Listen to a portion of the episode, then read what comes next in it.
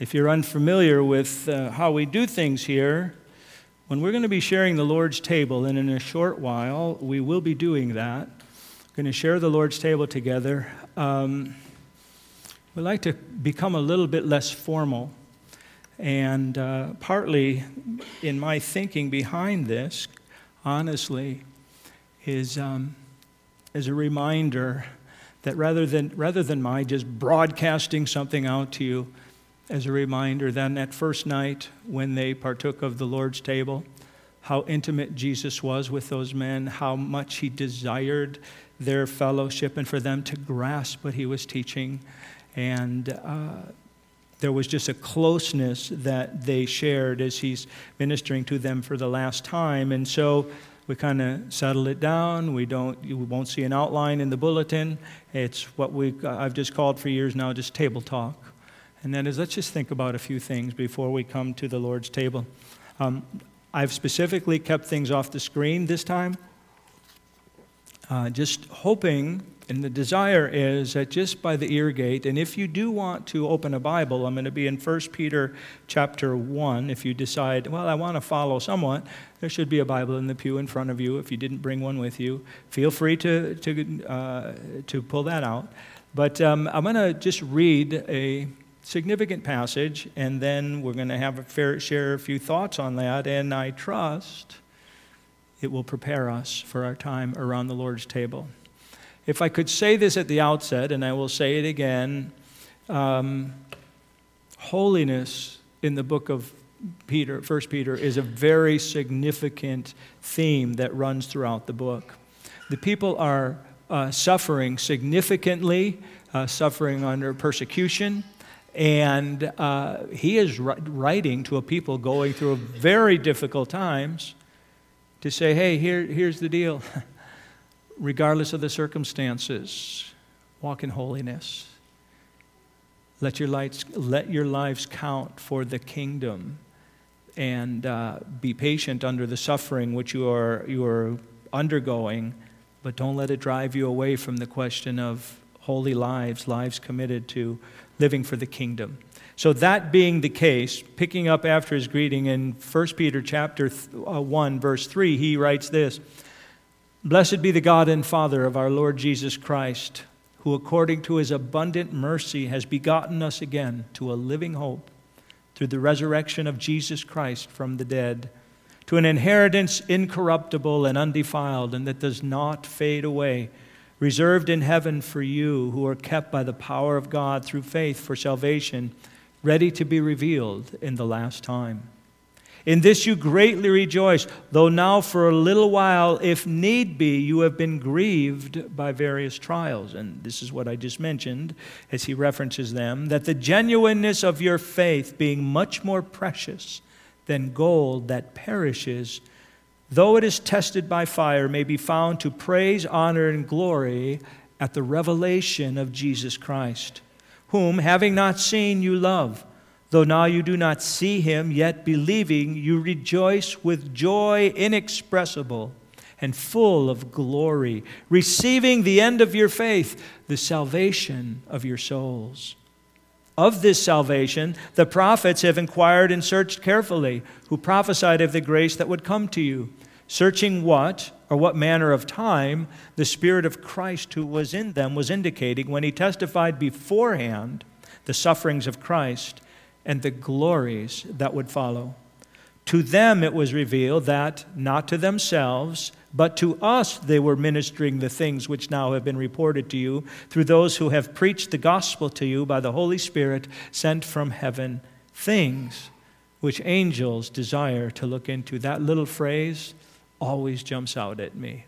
The angels are watching this redemption that is unfolding. Therefore, verse 13, gird up the loins of your mind, be sober, and rest your hope fully upon the grace that is to be brought to you at the revelation of Jesus Christ. As obedient children, not conforming yourselves to the former lusts, as in your ignorance, but as he who called you is holy, you also be holy in all your conduct, because it is written, Be holy, for I am holy. And if you call on the Father, who without partiality judges according to each one's work, conduct yourself throughout the time of your stay here in fear, knowing that you were not redeemed with corruptible things like silver or gold from your aimless conduct received by traditions from your fathers, but with the precious blood of Christ, as of a lamb without flesh and uh, without blemish and without spot. He indeed was foreordained before the foundation of the world, but was manifest in these last times for you, who through him believe in God, who raised him from the dead and gave him glory, so that your faith and hope are in God. Central to his exhortation, I have mentioned, is that of holiness, calling us to live lives that are separate from the world, lives that are clearly set apart, lives that clearly are those committed to living for God who is in heaven, to living for the kingdom of light. And he said in verse 13, he set it out as, Therefore, gird up the loins of your mind, rest and rest your hope fully upon the grace that is to be brought to you at the revelation of Jesus Christ. Obedient children, not conforming to former lusts you is holy, you also be holy. He says that we're to conduct ourselves throughout the time of our stay here in fear, with that sense of who it is we are living before, who has worked in our lives. And then he finishes this section by referencing the so that your faith and hope are in God. That's the source of where, where we're living from. We're drawing upon the things of God. We're drawing upon His character, His power, uh, the light of His kingdom, the power of His word. All of these things is what we, is what we stand upon, is what we decide that this is why we live, this is what we live for. So, holiness is central to His exhortation. Christ is foundational. Holiness is central. Live lives, regardless of your circumstances, that honor God. Why? because you're living lives built upon the foundation of Jesus Christ. And he brings that forth. I, I, I see a, a couple of elements in how we might think about it. And it's one that, again, always intrigues me, and you guys might be tired of hearing it from me, and that I, I hope it doesn't weary, weary you. But Christ is foundational. First of all, you can't miss in this passage chronologically because he's helping us to understand this kingdom that we live for. We live it in a particular point in time for a eternal purpose of honoring God. But as we live it, we live it here, but there were those living it before, and they had certain understandings, and there are going to be those who come after us, and there are things to happen after us. That the whole understanding of this, of God's kingdom, can't be relegated to the point in which we experience it. And I believe he's trying to help us understand how big this thing really is that has gotten hold of our lives. So he says in, in verse 10 Of this salvation, the prophets have inquired and searched carefully. The prophets are from the Old Testament time who prophesied of the grace that would come to you. This is early New Testament time.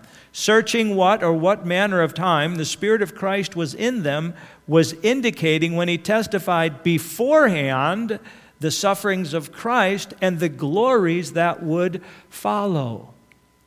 So we have this Old Testament corpus of material that describe for us Christ both as the suffering servant and as the victorious king, and they're trying to put it together. They couldn't get a full handle on it.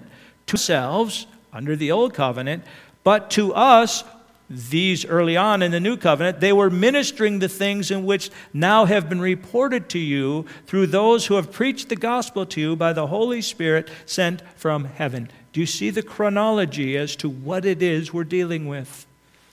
He, he points out this reference of a time frame. And in verse 20, he referencing Christ, who is foundational, he says, He indeed was foreordained before the foundation of the world but was manifest in these last times for you. So he says, before creation even happened, Christ had been foreordained, foreknown, predetermined that he would come and he would accomplish what he has accomplished in our behalf. The Old Testament saints, they heard about it, they hadn't experienced it yet, but now we live in a time as New Testament saints when we know Christ has come, has fulfilled that. And what they were writing about, now we get to see in much greater clarity. But there's one other element of chrono- chronologically what it is we have foundationed in Jesus Christ for us. When he references an inheritance, and he says at the end of verse 4 reserved in heaven for you who are kept by the power of God through faith for salvation, ready to be revealed in the last time. So, this thing in which we live, this kingdom life, also has an element which has not been, not been fully understood, fully uh, uh, comprehended, fully lived and experienced until Christ at the end brings all things together in the great consummation. So we have eternity past, the Old Testament saints, New Testament saints who are experiencing it now, looking ahead to what is uh, before us in this inheritance that is yet to be revealed. And three times in this passage, he references at the revelation of Jesus Christ, not his first coming, but his second coming. And so there's this thing with which we live that it's magnificent in its presence, import, and it will have its fullness uh, yet to come, all in Christ. So Christ is foundational. He's the reason that we can embrace this exhortation to holiness because we're living lives that are foundationed upon. He says, Rest your hope fully upon the grace that is to be brought to you at the revelation of Jesus Christ. We know God's work is still continuing and He will do something amazing. So, first of all, when we think about Christ foundationally from this passage, I, I, I see chronologically understand we're a point in time in this much bigger thing. But then also, it just strikes me there's a few places here where, comparatively or qualitatively, he makes some interesting statements. The one is our, uh, actually, our memory verse for today in verse 18 knowing that He's exhorted us to conduct our lives in holiness, in fear, knowing that, verse 18, you were not redeemed with corruptible things like silver or gold. From your aimless conduct received by tradition from your fathers, but with the precious blood of Christ, as of a lamb without blemish and without spot. Isn't that interesting? Because within that little, within that little statement of reminding us what it is that brought this, this magnificent kingdom light to bear upon us, this foundational thing in Jesus Christ, he makes three qualitative statements. You are not redeemed with corruptible things like silver or gold isn't that interesting? There's earlier he had told us, he had referenced um, again this question of that the genuineness of your faith having much more precious, being much more precious than gold that perishes. What is it we tend to value highly? What is it we go, man, if I had enough of that, right? Just read an article um, about they've discovered a, uh, a comet somewhere out in space, amazing stuff that they're able to discover and it's got a lot of gold on it. And they said if they could harvest the gold from this comet, it would crash the world markets because it's just so much gold that is there. Gold would become cheap, and everything is based on gold. and it would, it would crash. I don't know, it's like $15 trillion worth of gold they estimate in this comet.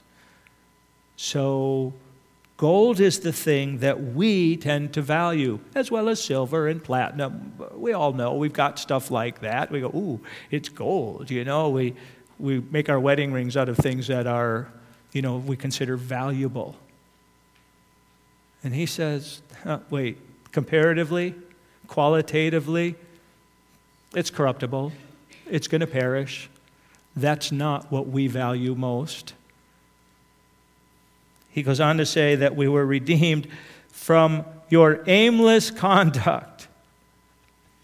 And there's something about the lives we were living. We've been redeemed into this new life, into this new kingdom where we're seeking to walk in holiness, live in obedience to God, find the, the things that He would have for us that bring such great joy and blessing and fullness and goodness to our lives. And He says that that is in contrast to that old life that you were living, and it was aimless. Mean, can you, do you remember the days when you were aimless? I sure do. I sure remember the days I, you know, I wouldn't have chosen aimless. I would have, for me, I'd have just chosen clueless. But those days were there, weren't they? Prior to coming to Jesus Christ and allowing Him to begin to transform us and do that work and let His Word bear fruit in our lives, we were just aimless. We really didn't know what we were going for, even if we thought we did. Maybe we thought, you know what, hey, I know what I'm going for. I'm going to build my wealth. I'm going to make stake my place in life. I'm going to have something, to be somebody, right? And where does that all go? Oh, guess what? It's corruptible. It perishes. It's all gone in a heartbeat. So what? That I went after that. Oh, I really did kind of aim at nothing, didn't I? Because it came to nothing if that's all I got. And he says, You were redeemed purchased out of the marketplace of sin. You were redeemed from your aimless conduct, but not with perishable gold and corruptible gold and silver. It is something else. Third qualitative statement, but with the precious blood of Christ, as of a lamb without spot or blemish. The word precious, in English, it, it, one of the definitions for precious in English and isn't that magnificent? What is it that we what, what is it that causes things to be increasing in value?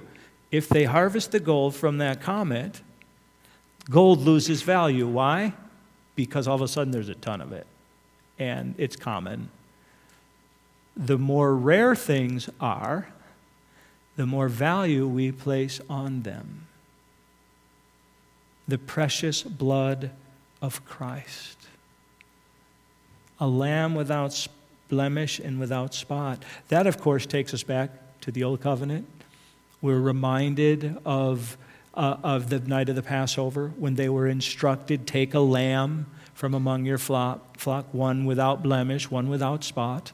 Okay, that was a picture of what Christ uh, would become, of who, what he would do. He would ultimately bear the sacrifice. Remember, they put the blood on the door of this spotless lamb so that when judgment came, the death angel would pass over that house and the firstborn would not die.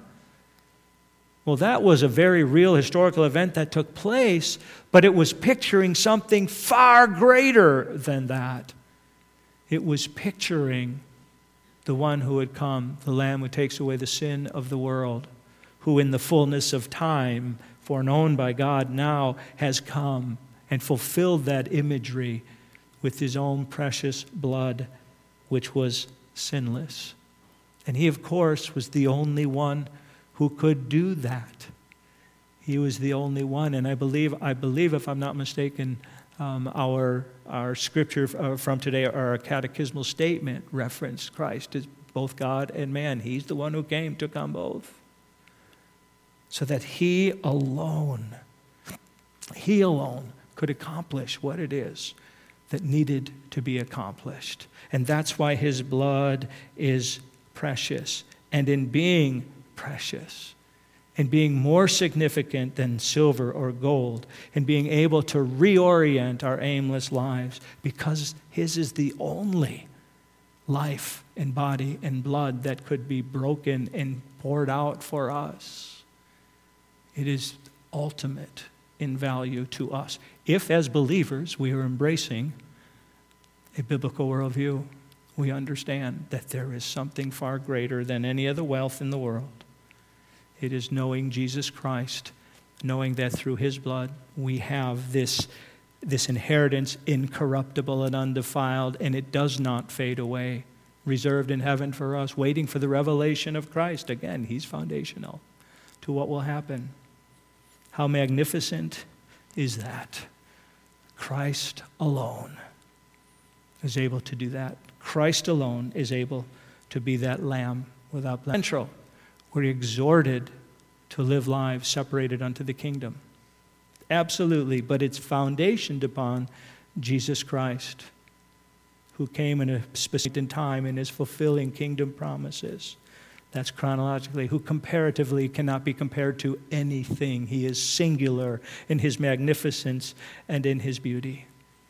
And I just wonder, I just wonder about this statement from Luke.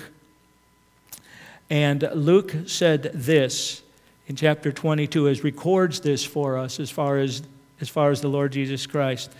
Then he, that is Christ, said to them, this is at, at the Last Supper, with fervent desire, I have desired to eat this Passover with you before I suffer. For I say to you, I will no longer eat of it until it is fulfilled in the kingdom of God. You wonder, do you? I wonder. Join me in wondering, contemplating, as he was there in that moment in time, at that time, because this thing is moving through time, at that moment in time, I believe he wanted his his disciples to grasp the significance of what it was is about to unfold before them. How magnificent both the sufferings and the glories to follow. What amazing import that they were going to watch personally in just a matter of hours. And so he says, With fervent desire, I have desired to eat this Passover with you before I suffer. And he connects with them, he gets them around the table.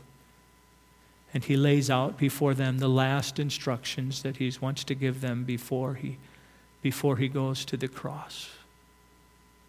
It's this magnificent truth, friends, that we have the privilege of understanding, of reflecting upon as those who have received it, and of letting it change us, of letting it move us towards the holiness to which, to which we're called.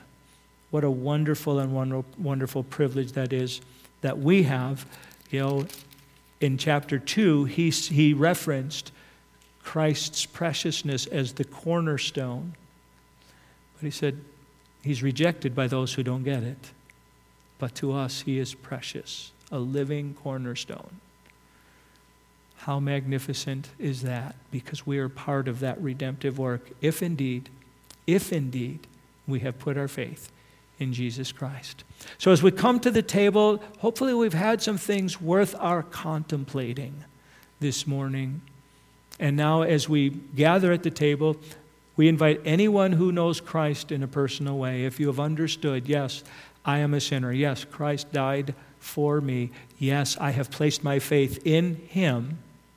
We invite you to partake of the elements. You share them with us. If you have said, I know the Bible teaches all of that, but I have not responded to it, I have not received that, then may I encourage you let the elements pass. No one will judge you. Let the elements pass and reflect upon why. Why have I rejected this?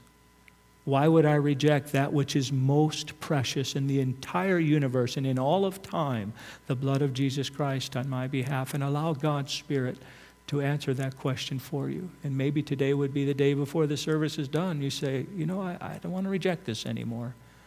I need to embrace this.